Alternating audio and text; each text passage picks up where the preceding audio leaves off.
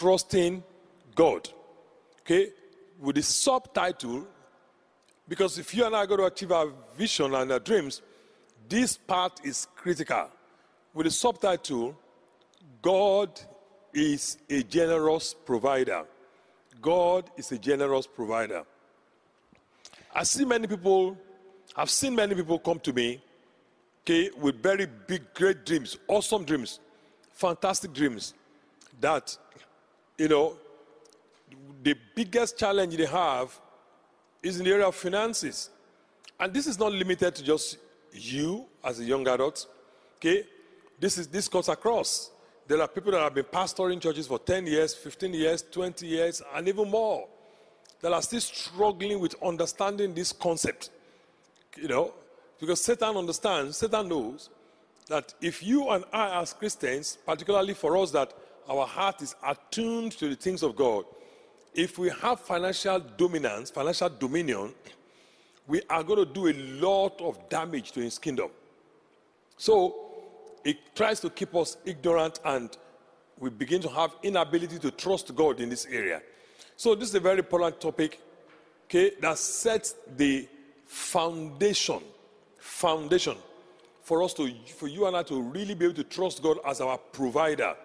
Okay, so we're going to look at just about three or four concepts within this today, and I believe it's going to bless you tremendously. Let us pray. Heavenly Father, we honor you and thank you and give you the glory as we explore your word today. You are the great provider.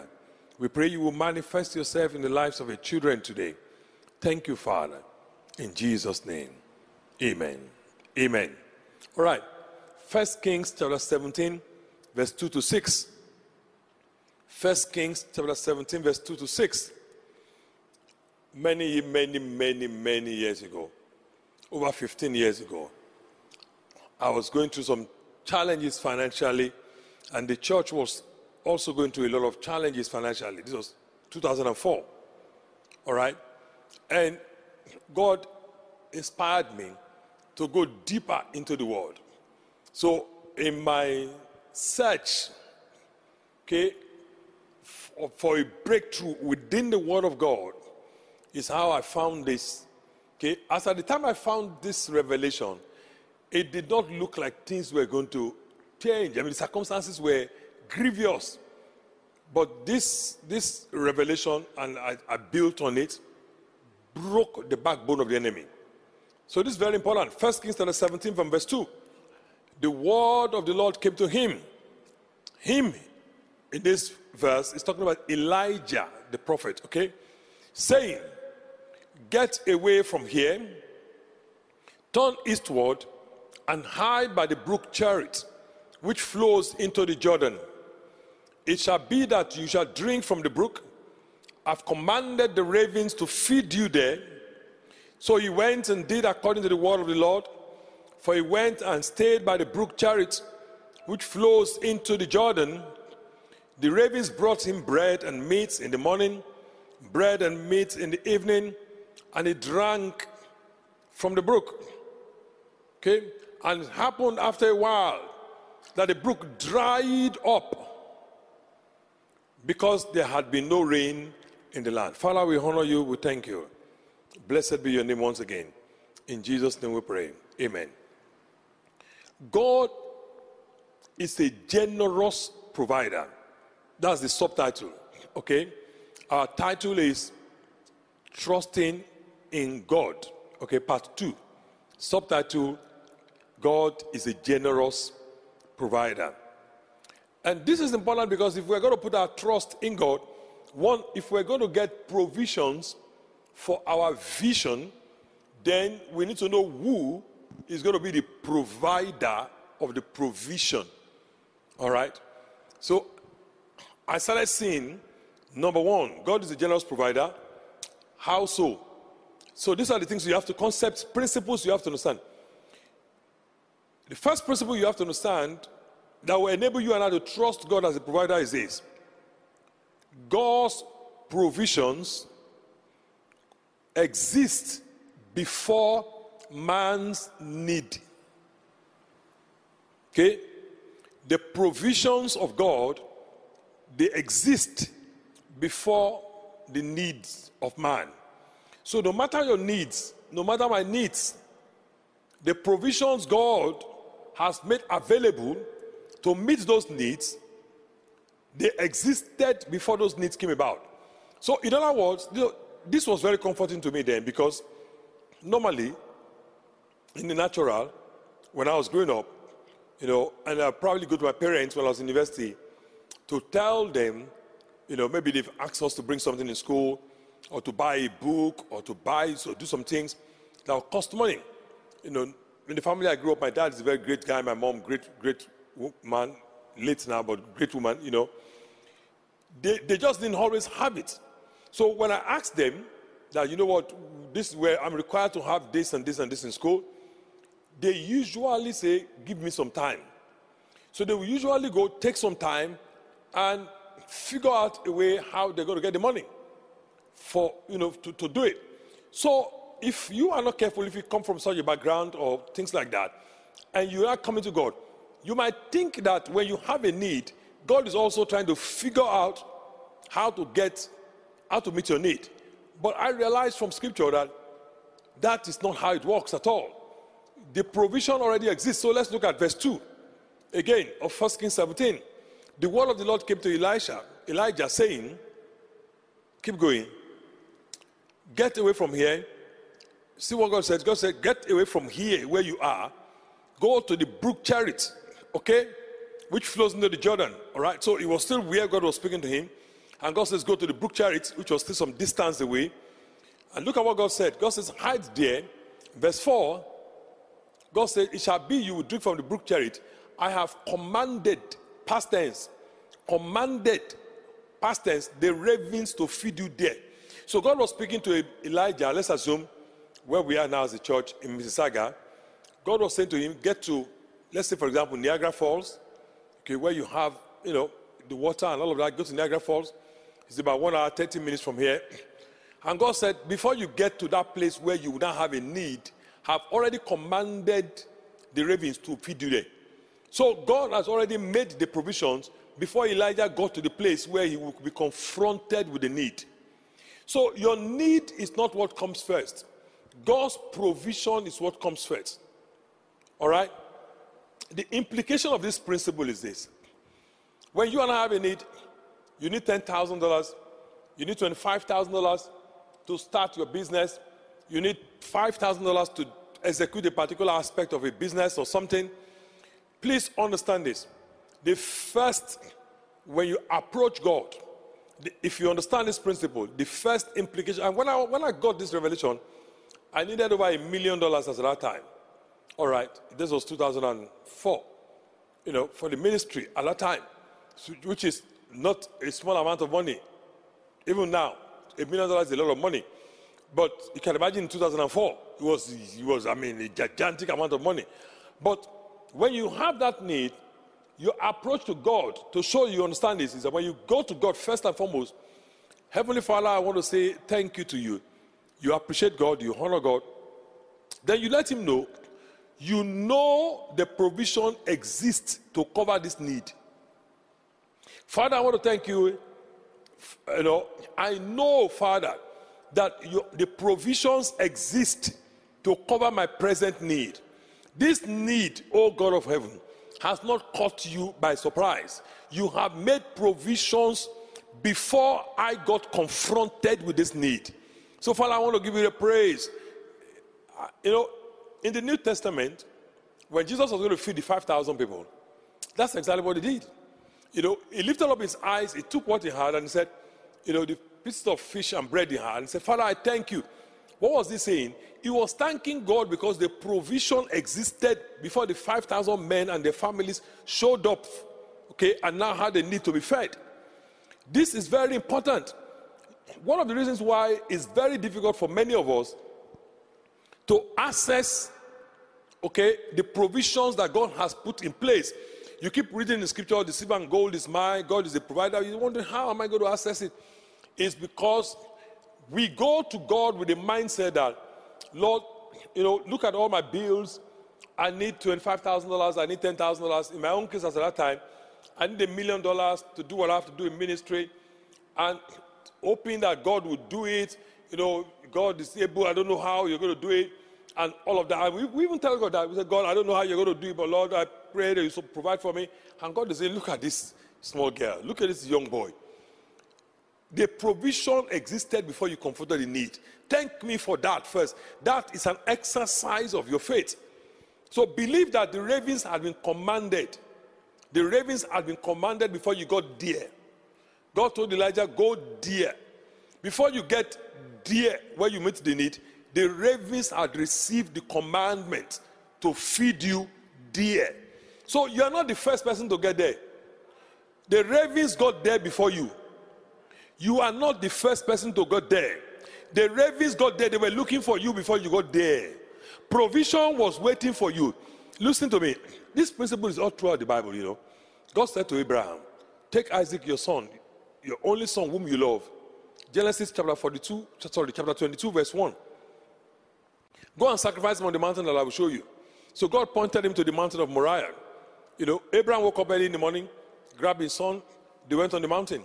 When they got to the mountain, you know, Isaac was even asking his father, he said, I can see the fire, I can see the wood. Where is the sacrifice? Where's the lamb? Abraham said, You don't worry. Abraham was making positive confession. He said, The Lord will provide himself a lamb. When Abraham got there and set up the altar, took a knife, you know, and symbolically was going to sacrifice Isaac, the Bible says the angel said, Don't sacrifice him. Open up his eyes, and he saw a ram that was caught in the bush there. Now, the question is, when did that ram get there? Did the ram get there just as Abraham was about to sacrifice Isaac? The answer is no, because the ram was caught in the bush, which basically in those days means the ram was lost. The ram was lost.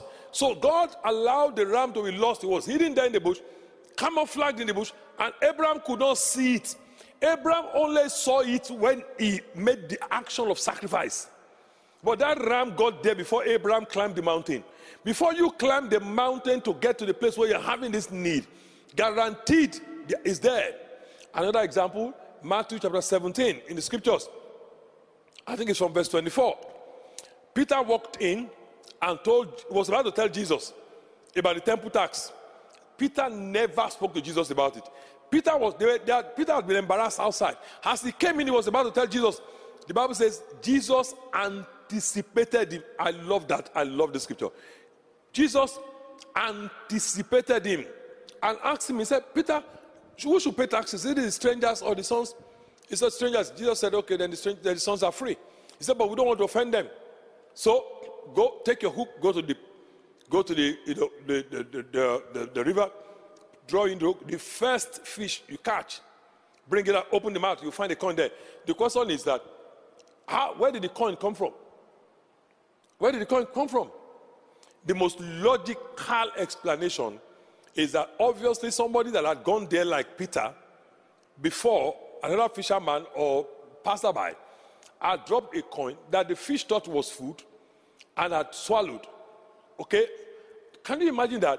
So God had already made the provision before the people that will make the request on Peter from Peter about the temple tax. It was embar- were embarrassing Peter. So when anybody is making a demand on you, maybe it's a bill to pay a bill or there's some request on you financially, please understand the provision is somewhere around you. It's around you. God will never allow you to enter a season of need without you first passing through a season of provision. That season of provision is there. You might not have seen it, but it's there. You need to have this confidence in God. God is a generous provider. That's the first thing. This thing is this principle I've just shared with you is so critical that last year when the when the whole lockdown happened, and everybody was thinking, what's going to happen to churches across the world? You know, particularly in the Western world that were shutting down. And for us in House of Praise, that we just got into a new project, a new building.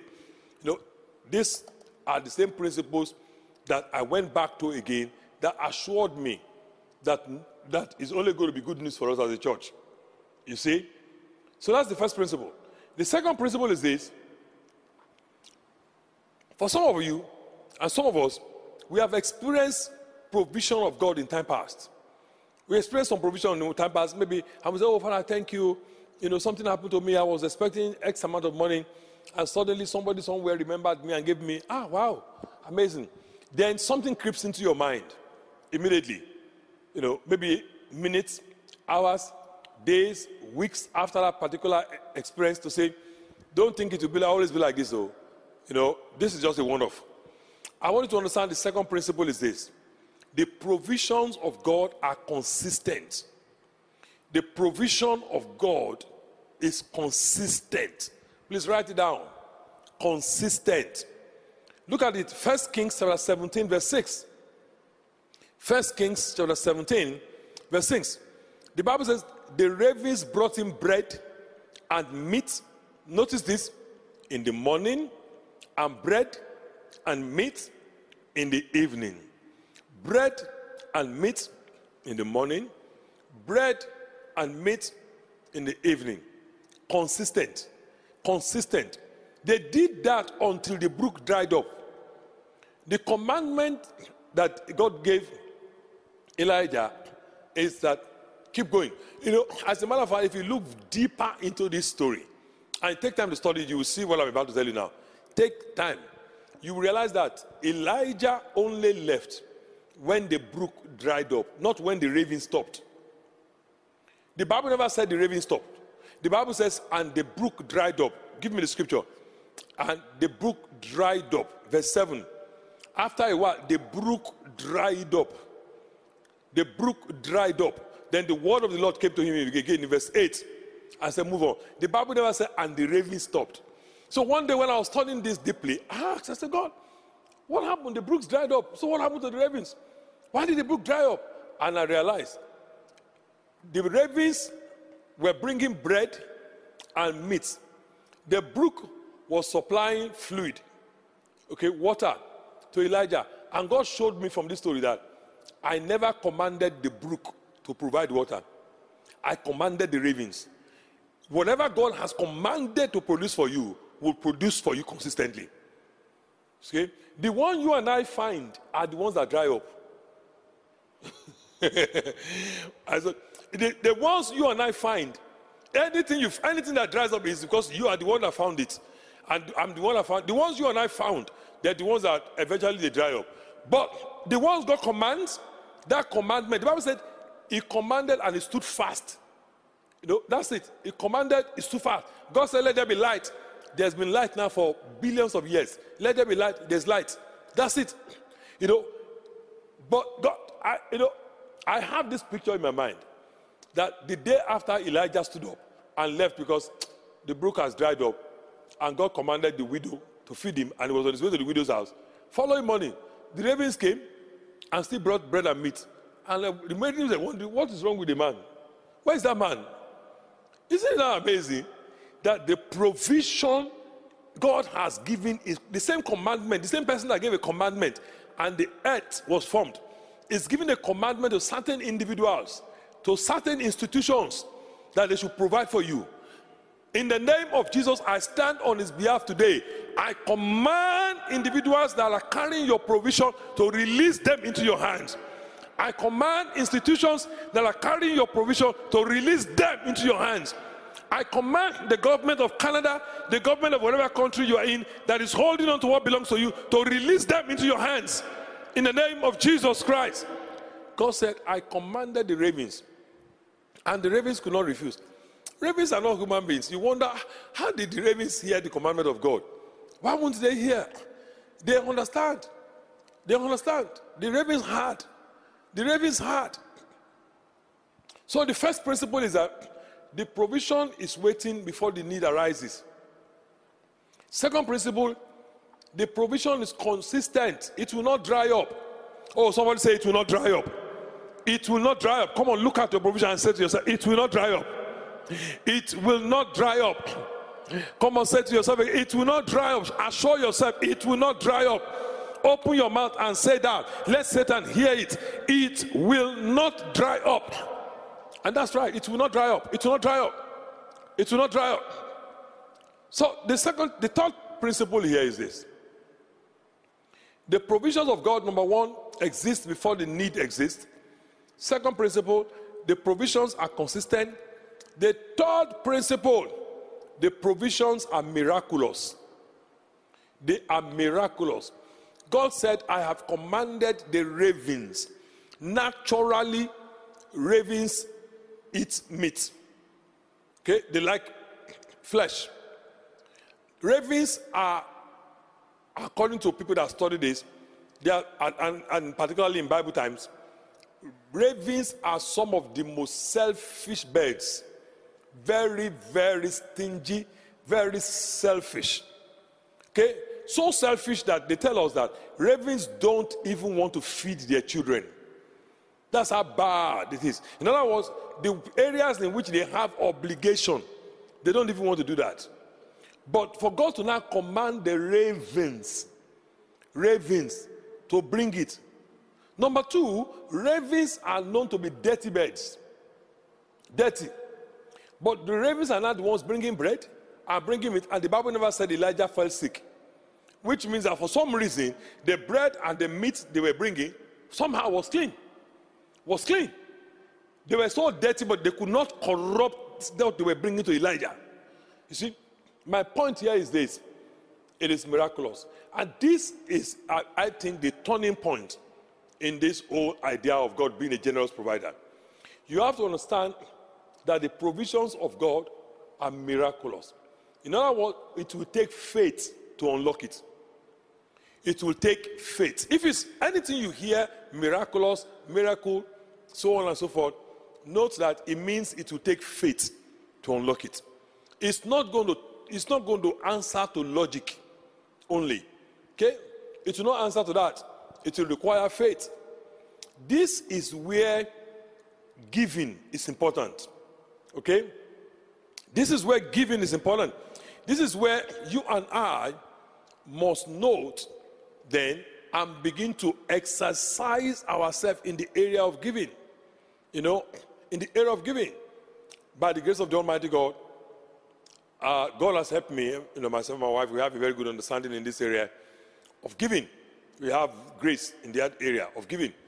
But I can't remember any year, including the year I gave my car as a seed. I can't remember any year in maybe except maybe in 20 except maybe in 2014 or 2015 i'm not sure but I, I, doubt it though that i'd given as much as i gave last year in the pandemic. I can't remember. True we're just uh, my, my wife and i we're just giving very serious seed that we're just sowing. You have to give. You have to give. Anything, let me say this to you anything that withholds you from giving is withholding you from God's miraculous provision. It's as simple as that. You know, because you see, some of them might say, well, God is the God of love. God is love. If, if he, he knows I have this need, if you, he can meet it. And I know, you know, it's amazing that sometimes, you know, in church, when people, when we, you know, receive offerings in church, and we want to pray. Sometimes we pray for the offerings, and sometimes we also have to add a politically correct prayer. you know, we have to add the politically correct dimension.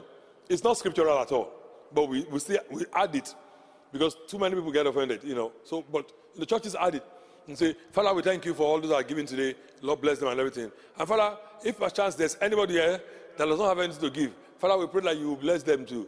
You know, that, you know, that's the. I'm sorry.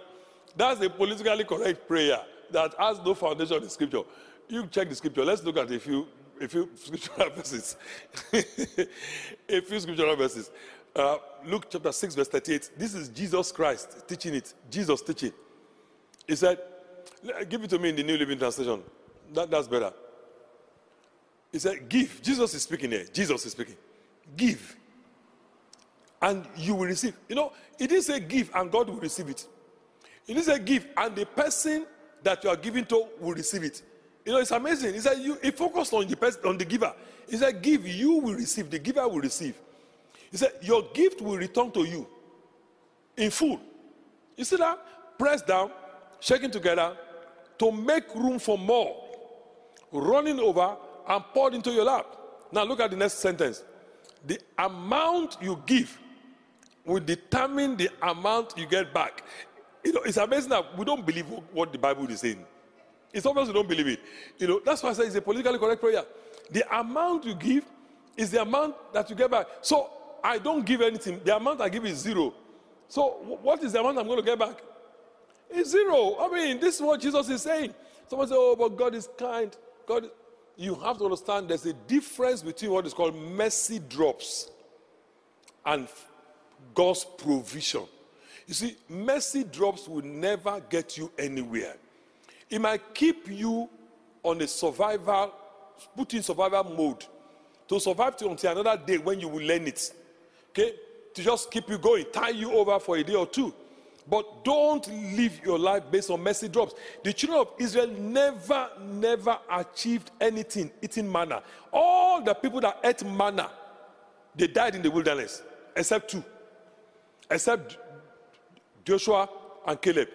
Everybody that ate manna, that they never built houses with manna. They never started businesses with manna. They didn't achieve greatness eating manna. But the first day they ate the produce of the land, Joshua chapter 5, the Bible says the manna ceased. But once the manna ceased, they were not able to enter into Jericho. They conquered land. They, in that land they conquered, they started building, they started developing. You see? So don't wait for manna. Start understanding the principle of giving. You will have to give. You will have to, may I say this to you? You will have to give. Give, give your tithes, give offerings in church. But beyond that, beyond that, give to the poor. Give to the poor. Give to those in need sow seeds, particularly to those of the household of faith. Okay? Particularly, you know, I, I see many young girls. Sometimes I see young girls, particularly when we're still in the previous building. Pre pandemic, we have a service in church. Maybe Ignite church service like this, or maybe regular support service. And I see young girls, or we have a meeting. And they're hanging around, and I say, Oh, hello, guys. Um, hope you guys um, have figured out. No, I just see a bunch of them talking together. I said, Oh, I hope you guys have figured out how to get home. Oh, they said, Oh, yeah, yeah, yeah, yeah, Pastor, figured out how to get home. You know, maybe one or two of them have cars, you know. In those days, they are bunching together, you know. And another two or three don't have cars. So one day I was having a conversation with the, you know, with the young adult. And I said, Oh, how are you? How, how, I hope it wasn't too late to go getting home. He said, No, no, no, no. A friend of mine dropped me, you know, we got to the gas station first. I had to buy gas in the car. Oh, I said, oh, yeah, okay. I said, you bought gas in the car. I said, oh, okay, praise God, you just wanted to be a blessing. He said, yes, but also, you know, when the, this person drops me, sometimes I will buy the gas, the next time they will buy the gas, so we have to share it.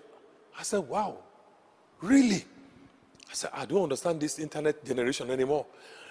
This, let me say this to you, that is very fantastic naturally, but that's very dumb spiritually. I have to be very honest with you. You know, I don't have anything to, you know, I have to let you know that's not smart spiritually at all. The one that pays for the gas is the one that God will fuel their destiny. That's just the way it works. You know, you know, in, you know, in this country, if I'm doing a birthday party, like, like you know, and I invite you, you know, you, you pay for the food. I said, you know, I tell you, uh, I invite 20 of my friends. Oh, I'm taking all of them to the restaurant. All right. Then the restaurant they come in. The waiter comes and said, um, and gives everybody their bill. And it's my own birthday party. Ha! Huh? I, I, find it, I count it very insulting for me to go to, I go to a place sometimes, maybe I take a group of people out, and you know, the waiter comes in and said, is it going to be singular bill? I said, stop that, please. Stop that. When you ask if it's singular bill, you see me sitting down here with these people, you ask if it's going to be, will I now allow this young man, 23 year old, to be paying for the food, for his own food, and now be cursing me as he's going home? I said, no, no, no, no, no, no, no. Please just bring one single bill, please. And stop harassing me. You know, these are very important. It's the one that pays. The one that pays might look like a fool naturally. But the one, if you have a car, I mean, you're going, it's the direction of your house. You're going to drop a friend of yours, and you're putting pressure, you're, the pressure is through your attitude for them to always buy gas in your car. That is not smart spiritually. That's not smart. Topsy and I, when we're young adults, in London, England, you know, we had a sister who is also a pastor. Her name used to be Bolanle Ajayi. She's not Bolanle Ije. You know, Bolanle Ajayi, Pastor Bolanle Ajayi. She, for about a year, she used to, she wasn't even, she wasn't living near us. She would drive maybe another 20 minutes or so, pick us up from Hackney in London, and take us all the way to North Acton, okay, where the church was located at that time. You know, this was about a 40 minutes journey, 30 to 40, 35 to 40 minutes journey. She would first drive about 15 minutes to her house. Pick up. There were days when she got to our house, she still had to wait for five minutes before we came down from, you know, from, from, our, from, our, from our place where we we're staying. You know, and she did it joyfully and all of that. She sowed that seed. Right now, God blessed her. She got married and everything. God blessed her tremendously. In- incredible blessing. God blessed her. You know, she couldn't even, I'm sure she, if I tell her, she wouldn't even remember. She just did all this out of her heart. These are very important concepts. There was a time when there was a lady, uh, you know, that wasn't coming to church. She had a challenge. So she couldn't come to church. You know, she has children, husband was out of the country. So she, for some reason she couldn't come to church and she has a health challenge. So I just bought my car, my old, old previous car. Um, you know, it was Honda. So I Honda Accord. So I, I had that car at that time. When it was you know, the car was kind of like new and all of that. So, uh, you know, it was still was very, very okay. So I'll come to church, I'll drive to church. Once I get to church, I mandated somebody. I said, You take the car every Sunday. I just give the person the key. The person will take the car, go all the way to this lady's house, and bring the lady to church. Some days, because the lady had a challenge, she will get them, you know, she had mental health, health challenges. She will, guy, this guy will get to the lady's house. The lady will say, I'm not coming to church today. Tell pastor. Because she had mental health challenges. So the guy would drive all the way back. Okay? And I'll pray. I'll, then I'll call the lady later on in the evening and say, What happened, madam? We didn't see you in church today. She said, Oh, yeah, she didn't come today. She just didn't feel like. I'll pray for her again. Maybe she's gone, she's gone into deep depression again. We used to do, eh, I said, But every Sunday, keep the car there. Keep taking the car there. You know, this was a very important concept. So I'm not surprised that God started oh, opening up blessings because this thing is miraculous. You know, the more selfish, the more we withhold, okay, the, the farther away God's provision, okay, are from us, the more we are unable to see God's provision. Very important. All right, number four, the provisions of God are mirac- miraculous. Number one, they exist before the need. Number two, they're consistent. Number three, they're miraculous. Number four, the provisions of God are specific. I'll explain what that means. The provisions of God are never generalized, they are very specific. God, there is something about God that many Christians don't understand. Um, and I first really had this phrase I'm about to say now, or sentence, from the General Overseer Pastor Adeboye in 2007 when he came to House of Praise and after his ministration, Topsy and I went to see him in his hotel room. Along the line, when we were just you know, having a just a conversation, just general conversation about many things, he said something. He said, you know, God is shrewd. So God is very shrewd. So I said, okay, God is shrewd, all right. Then he now said something. He said, if you see that people that Jesus came directly into their culture, you said, you know, Jesus, when he came, you know, he was a Jew. You know, he came into the Jewish culture. Right. You know, the Samaritan woman said that. He said, How come you a Jew? You being a Jew. Talking to me, Samaritan. He said, If you see them, you will see how shrewd the Jews are. He said, They took that. That's their culture, that mindset. He said, God is a shrewd manager. God does not like to waste resources. What this means is this God will never sponsor a vision he did not initiate. God will not pay for a project he did not command. These are very important concepts. So we cannot assume then We can't assume then that, oh, I know with, with God, a lot of things are possible. I know God can do it. And just step out on your own. Okay? Without getting clarity and direction from God. God will never pay for what he did not order. He will never sponsor a project he did not initiate. Keep that in mind. He told Elijah, he said, I've commanded the ravens to feed you deer. I've commanded the ravens to feed you deer. If Elijah said, Since you have commanded the ravens, I'll, I can't go all the way to that place. I'll stay here. I'll stay here. Just, the ravens, they'll find me here. The ravens never find Elijah because the ravens, they have, the commandment is very simple take bread, take meat, take it to that specific location and drop it. Okay? Take it to that specific locations and drop it. That's it. So you and I, he told, God told um, uh, Abraham, take your son, you're going to sacrifice him on the mountain I will show you. Not on, don't sacrifice him on any mountain, but on the mountain I will show you. Genesis chapter 22, verse 2.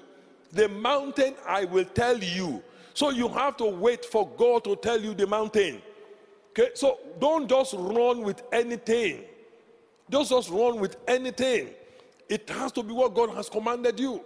When we're doing the project of this building, for example, that cost, you know, quite a sizable chunk of money, you know, with everything we're going to buy in India. At a time when it looked like in the natural, it was going to look a little challenging, it was looking challenging. One thing that kept me going was that I did not initiate it. I know I heard God clearly about coming here. I know I heard God clearly. I know what God told me. I know what God told me about it. It's very important. This is very, very important, particularly because we live in a world right now that is consumer driven. Consumer driven. People don't pray about things anymore. They just look at what, you know, what is trending. What is trending? Where are my friends? What are my friends doing? That's what everybody's doing right now. Come on, let's go ahead and do it. And it does not succeed. It does not succeed. Okay? Just because everybody is doing it does not mean you should do it. Okay? If everybody is doing it, the very minimum you can do is to ask God. At least do a prayer of inquiry. Lord, shall we do it? Shall I go into this or shall I not go into it? Lord, I want to sense your timing on this. Lord, I want to know if I should go into it or not. And particularly if you can pray in tongues, then pray in tongues. Just go ahead and pray in tongues. Then, whatever you sense at the end of that, the Bible says, I will hear what God will say to me. Psalm 85, verse 8. The Lord will give him peace. He will speak peace to his people. So, if you don't feel any sense of peace in your heart, then you wait. You check again.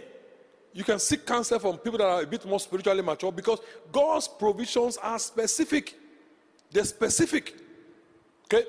Finally, number five, I believe this is.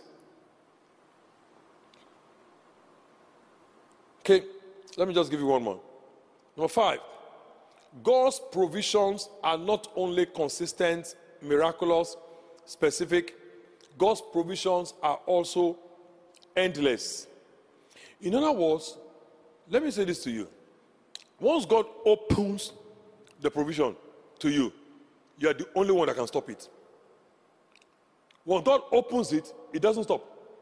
You are the one that will now determine the limit to which you're the one that, would, that can limit it. You know, I found this out about God many years ago, and I found it out, you know, in this word, and I found it out by experience. Cleanly, life. You are the one that can put a limit on it.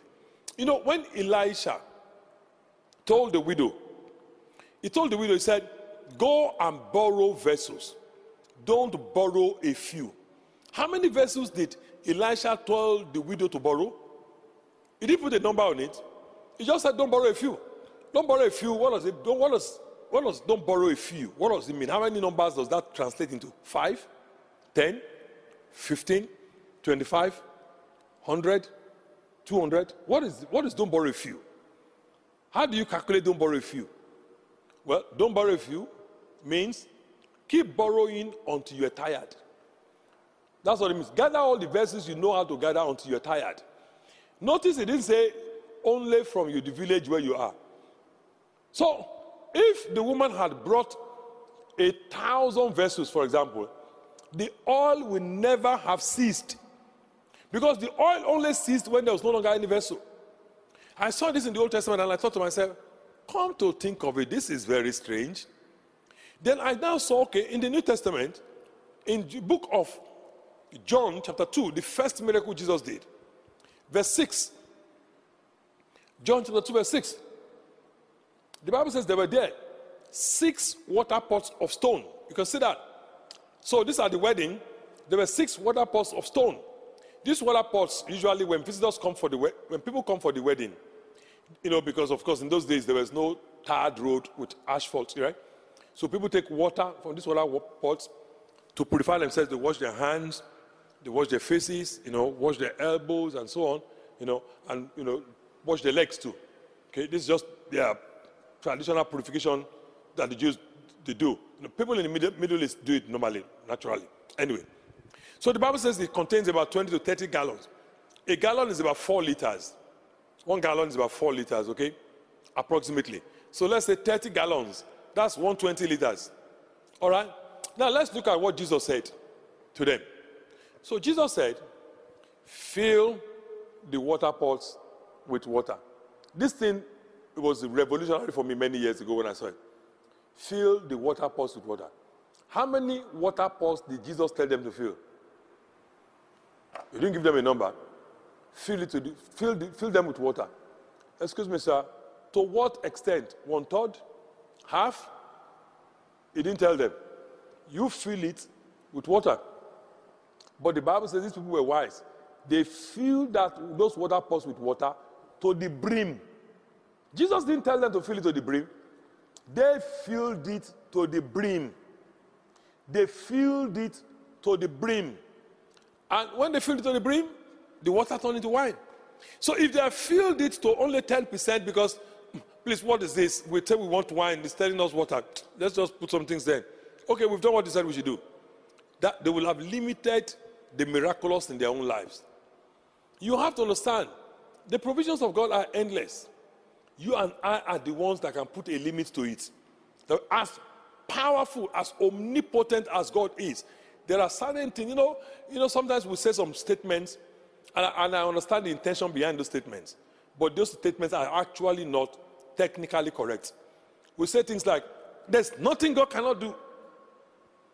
Okay, that's not true. There are things God cannot do. Somebody might say, oh, the pastor, is that heresy? No, that's very biblical. There are some things God cannot do. Okay? For example, the Bible says it is impossible for God to lie. The Bible says that in the book of Hebrews, chapter 6, it is impossible for by two immutable things in which it is impossible for God to lie. Hebrews chapter 6, verse 8. So, one impossibility that God has, if I can put it that way, respectfully to God and reverently, is that God cannot lie. God cannot lie. Because what he says something, that's what it becomes. So, though we say that, and I understand the intention, and it's okay to say it, it's okay to say it, I understand the intention. But I'm just telling you, technically and theologically, there are some things God cannot do. For example, He cannot lie. Another thing God will not do, not that He cannot do it, He can do it, but He, has chosen not to do it, is to override our free will. He will not override your free will and my free will. God will never overpower your choice. He will give you options but never. He will give you options. He will give you and I instructions and options, but never override our will. Okay? So note that. If you understand this concept about God, you will not be waiting for God to just do something. You will be waiting for God to give you the instructions so that you can do your part for God, for you to be able to enter into the path God has done. So, how then See, I have a few things, more things here, but let me leave the rest for some another day. How then do we unlock God's generous provision? If God is a generous provider, how do we unlock it? I want to be able to unlock this generous provision. How? So let, let's, let's, let me just tell you two things. The first important thing, and this is not an addendum, this is very important thing to unlock God's provision is thanksgiving. Thanksgiving, that's right. Particularly the thanksgiving that comes out of your heart and your mouth when you are yet to see physical manifestation of the provision. The thanksgiving that comes out of your heart and your mouth when you are yet to see the physical manifestation. Okay? That is critical. I remember how I would come into this building, you know, when the project was still going on. Days when I would come into this building, and I would stand here in the sanctuary. And these were days when I would probably need about half a million dollars in one week. And I would stand there and I would lift my hands to thank God that the ministry even got to the point that it can, it can require a building like this for the next phase. You know, you see, one of the key things that for sure, without a doubt, will definitely put a limit in your life is complaint and ingratitude. You will need, you and I will need to work on that. Sometimes people need $10,000, $25,000 to be able to do something. $25,000. And then they get $500 or $1,000. They look at the $1,000. I'm still going to 25. I have only $1,000. What am I going to do with that? Then, you know, they get so depressed so down. And we've all been there. I'm not, I'm not knocking you at all. You know, I'm not knocking you. I also have to learn this thing, okay? And then you put it down. What is all of this? What is this? Look at how fast. I don't know if, even know if I should continue with this thing. Look at where I'm still going. Where am I going to get the rest?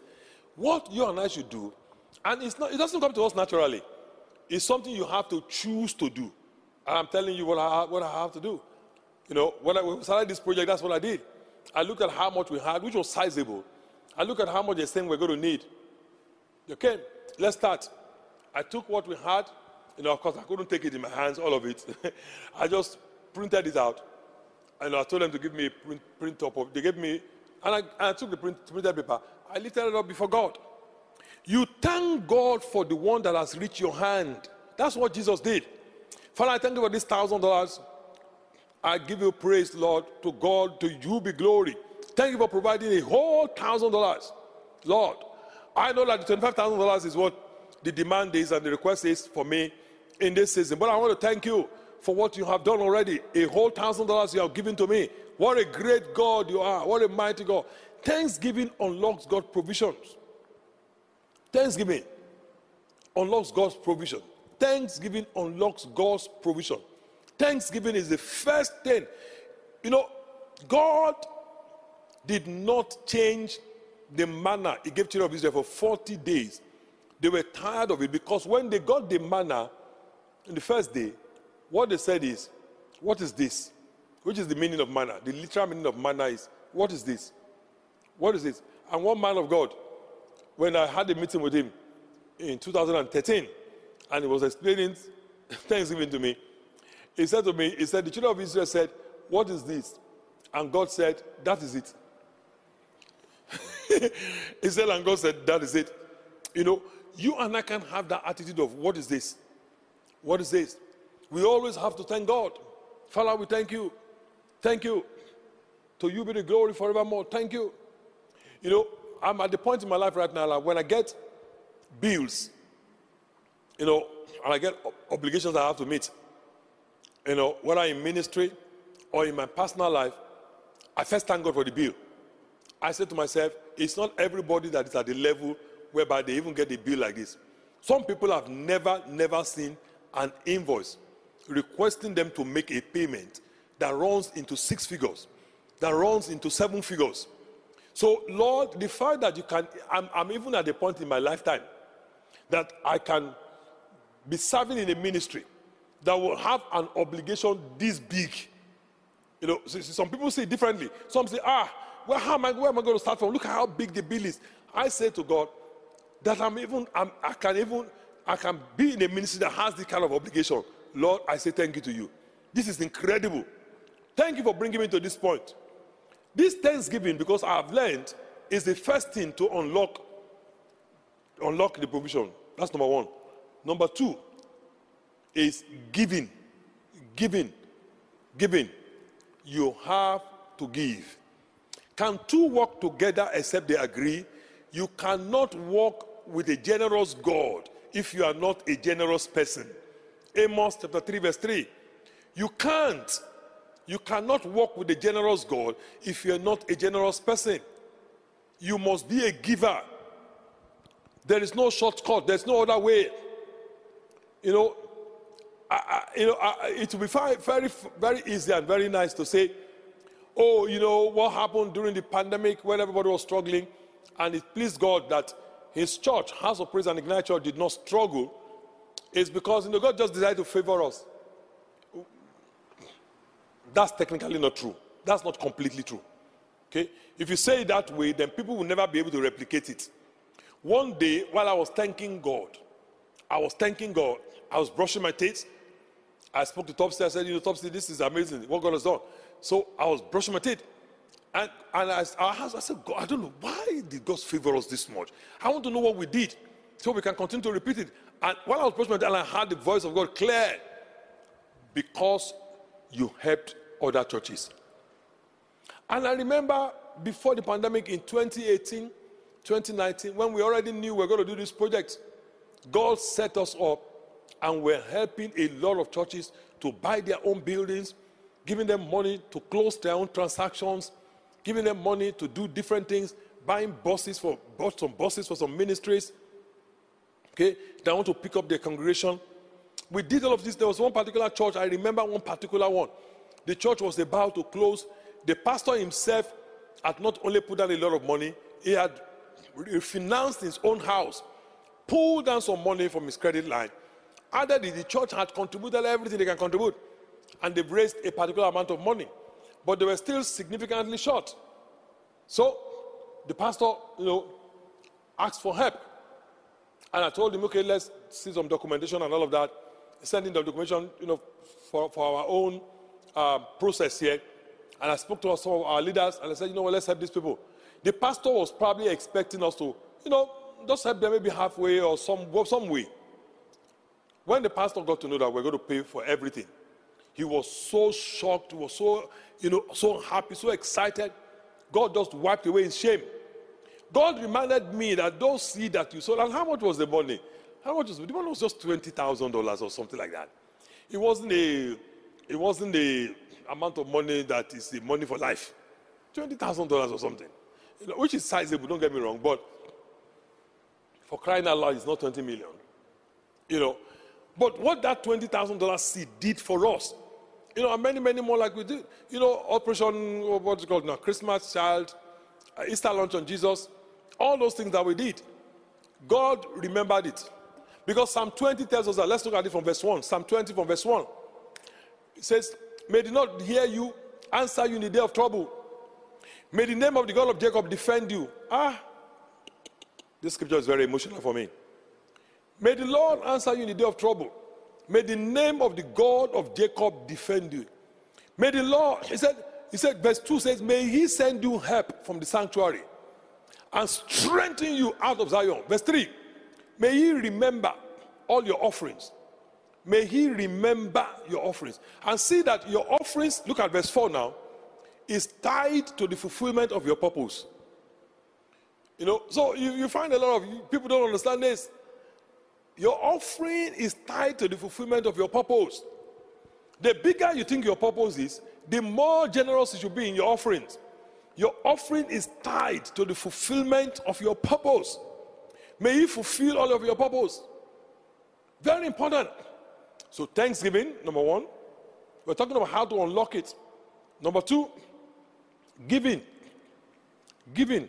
What we give? Okay. Number three, find something to do. How do we unlock it? Find something to do.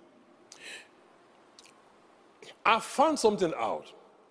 God's provisions never come to us in bed. It never comes to you in bed. Now, the biggest, I, am going to, you know, please understand, I'm not knocking anybody. I'm telling you what is the biblical truth. Okay? Even if you feel offended a little bit, but please note that I'm saying this to you with a heart of love to help you. All right? Part of the biggest challenge that America is having today, and some people in Canada also, the Canadian government also is tuning towards that area, is because they're turning the whole country into a welfare state. God never blesses handouts. Please hear me out. The fact that somebody will not work and sit down and say, I'm not working, I'm not working, and say, Well, you know, I'm receiving so and so and so from the government. If I go out and work, I have to put my children in daycare. If I put them in daycare, you know, I pay $1,000, let's assume, just, you know, assume illustration, $1,000 for them. I pay for transportation back and forth, $300, just assuming. That's 1300 okay? So if I work, I will get $3,000 a month. So that was 1700 that will be left with me. You know, if I do that, it's only 1700 But if I don't work, I don't do anything, I get $2,000 from the government. It's better I don't work. That is, is better on the natural plane logically, but that is a death sentence to the person's future. God does not bless idle hands. The Bible says it will bless the works of our hands.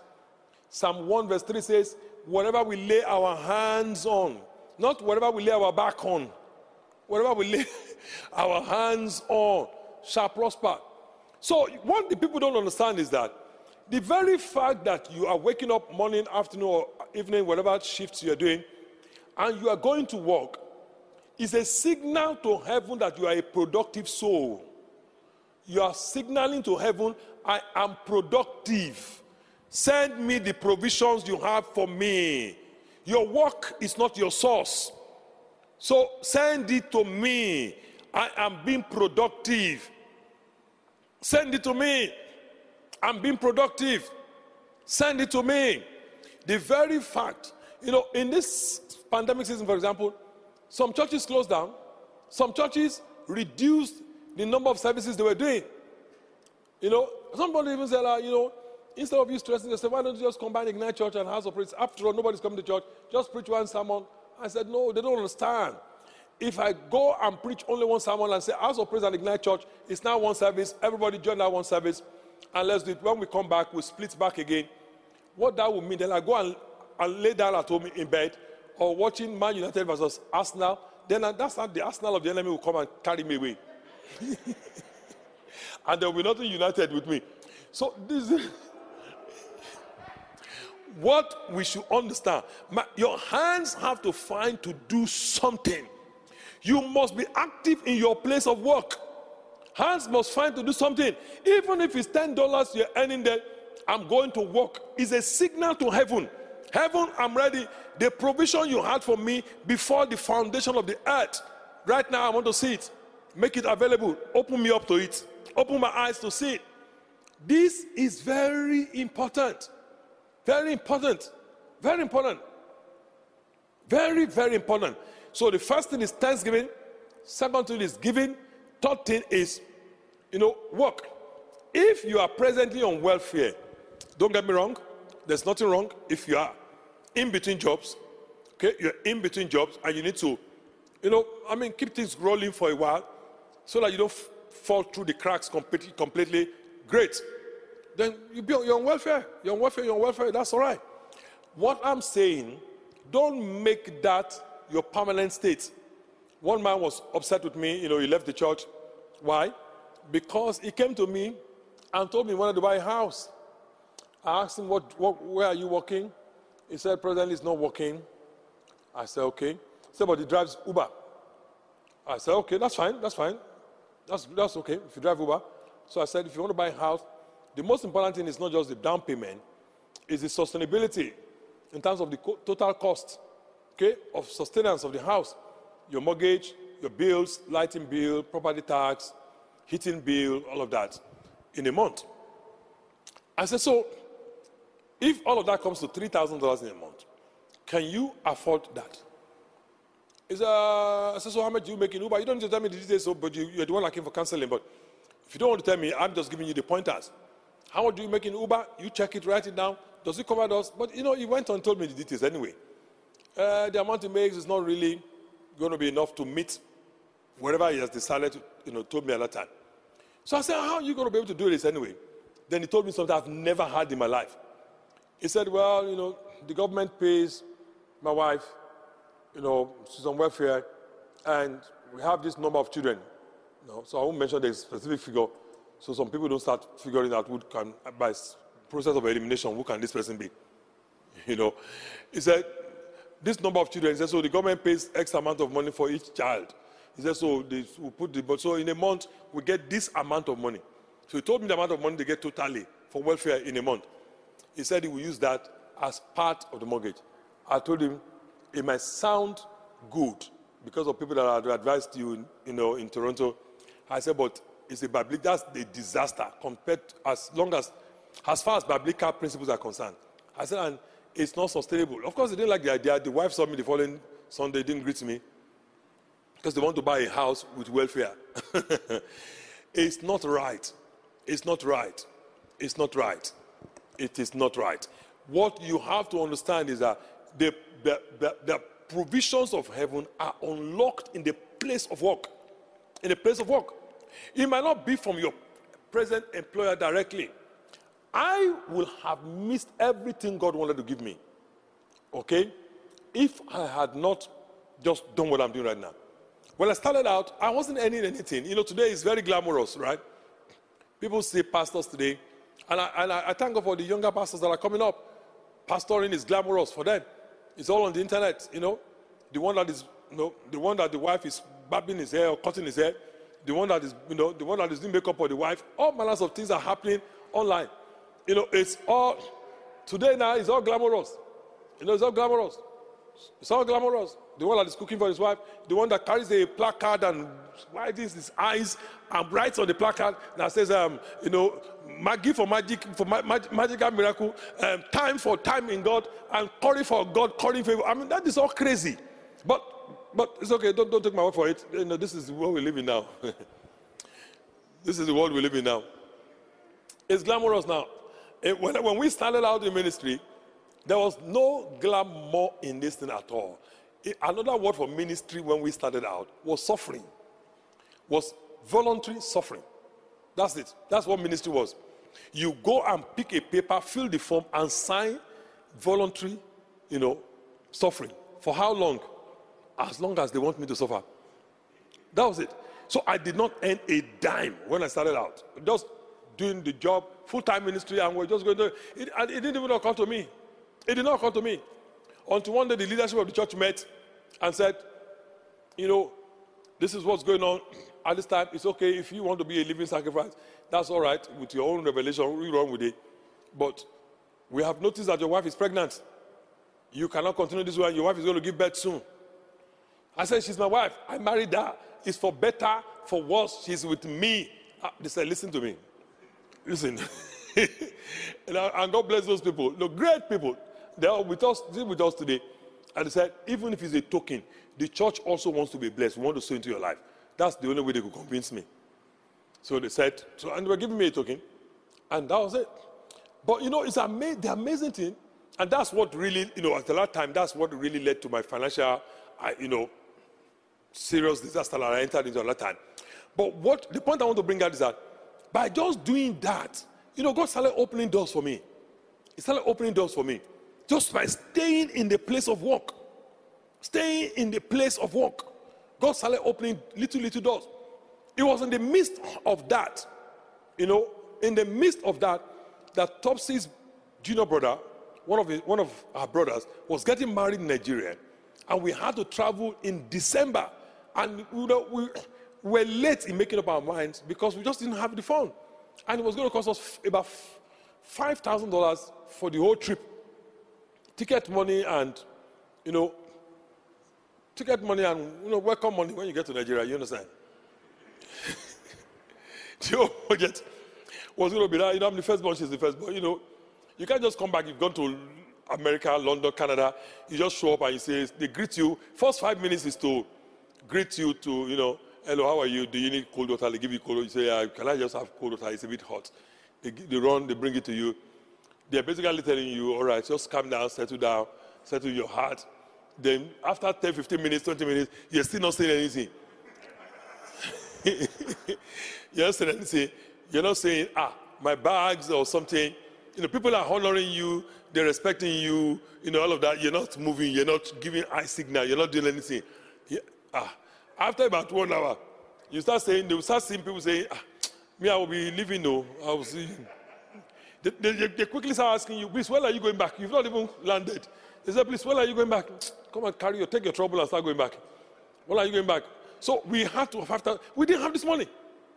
So we took a step of faith. So we took a step of faith.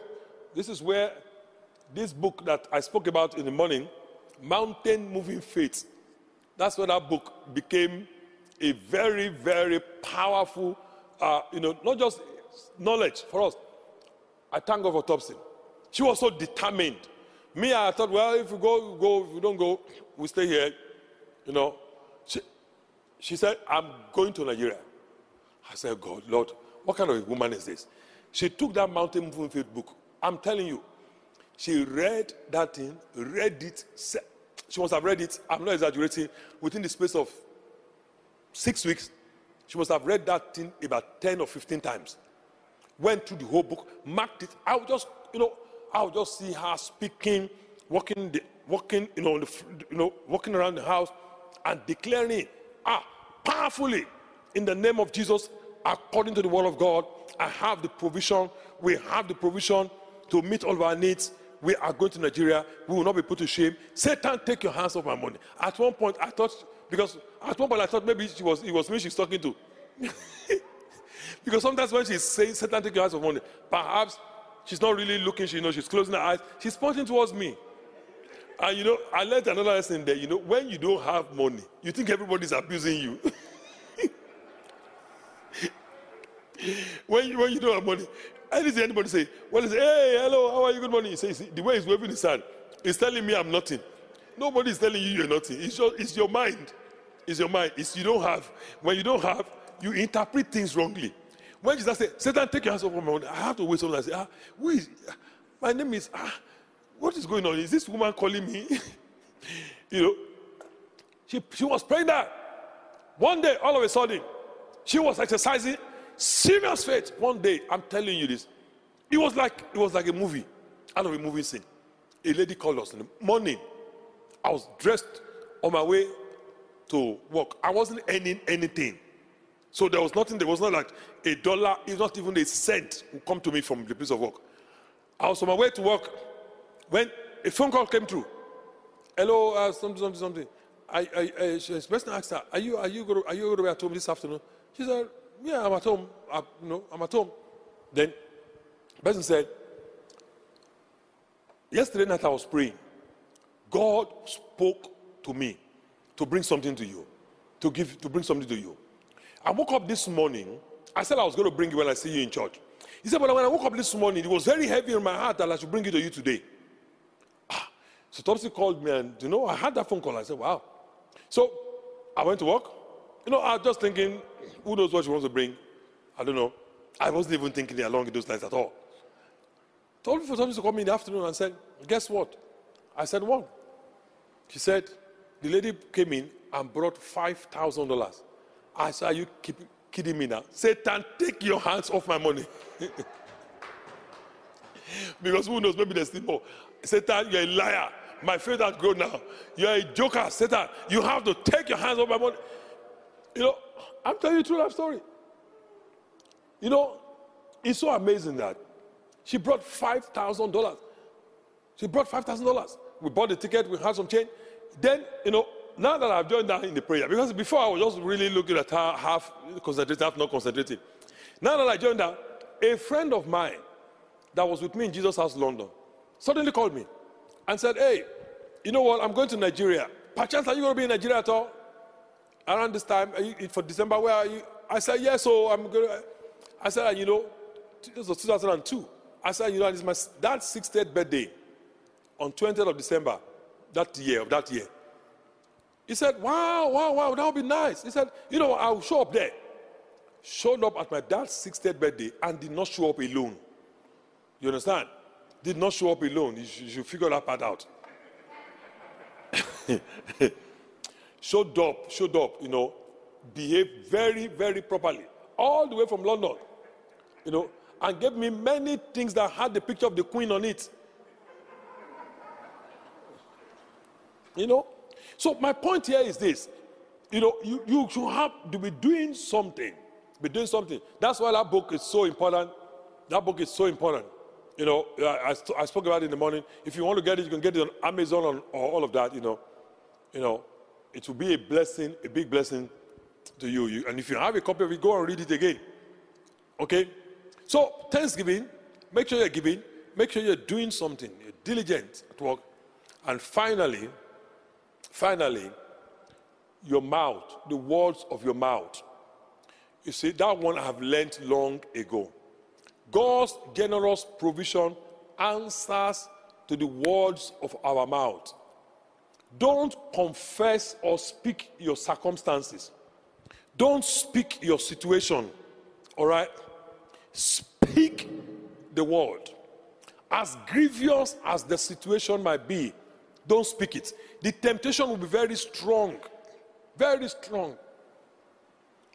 You know, very strong. You want to say, I don't have, you know, I don't, I don't know what I'm, I don't know. I don't think I can ever get out of debt. I don't, no, this debt will kill me. All those things, it's not Satan now holding you down. The words of your own mouth, they're now holding you down. Okay, if you can't say anything positive, well, I don't feel like saying anything positive, but I'm tired. Fantastic, then don't say anything. If you can't say anything positive, don't say anything. There were times when Jesus was silent. If you cannot say anything good into your own future at the time, don't say anything. Even when you want to feel bad, just don't say anything. Just say, at the very moment, it is well. Or just say, hmm, hmm. You know, it's important. Don't open your mouth and start saying things. I went for that interview. I don't know, no, no. That interview, I didn't do well at all. I'm not, I'm not sure. I don't think that. I think that one is gone. The interview was not gone until you said with your mouth it is gone. Don't say anything. Don't say anything. I was the interview. Even if you have not done well, I was the interview. We've done that one. We've done it. To God be glory. Just when, when this thing was going on, people asked me, how is, the, how is the project? Oh, how is the building? It's going on well. It's going on well. It's going on well.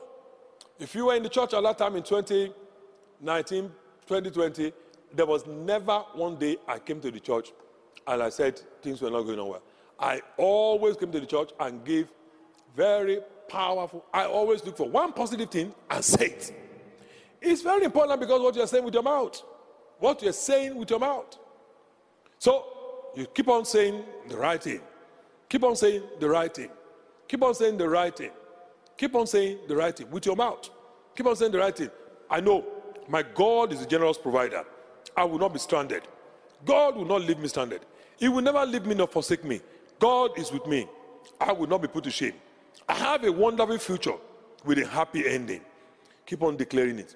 And as you keep on declaring it, God Almighty, He will see to you that the provision He has ordained for you reaches your hand in Jesus' name.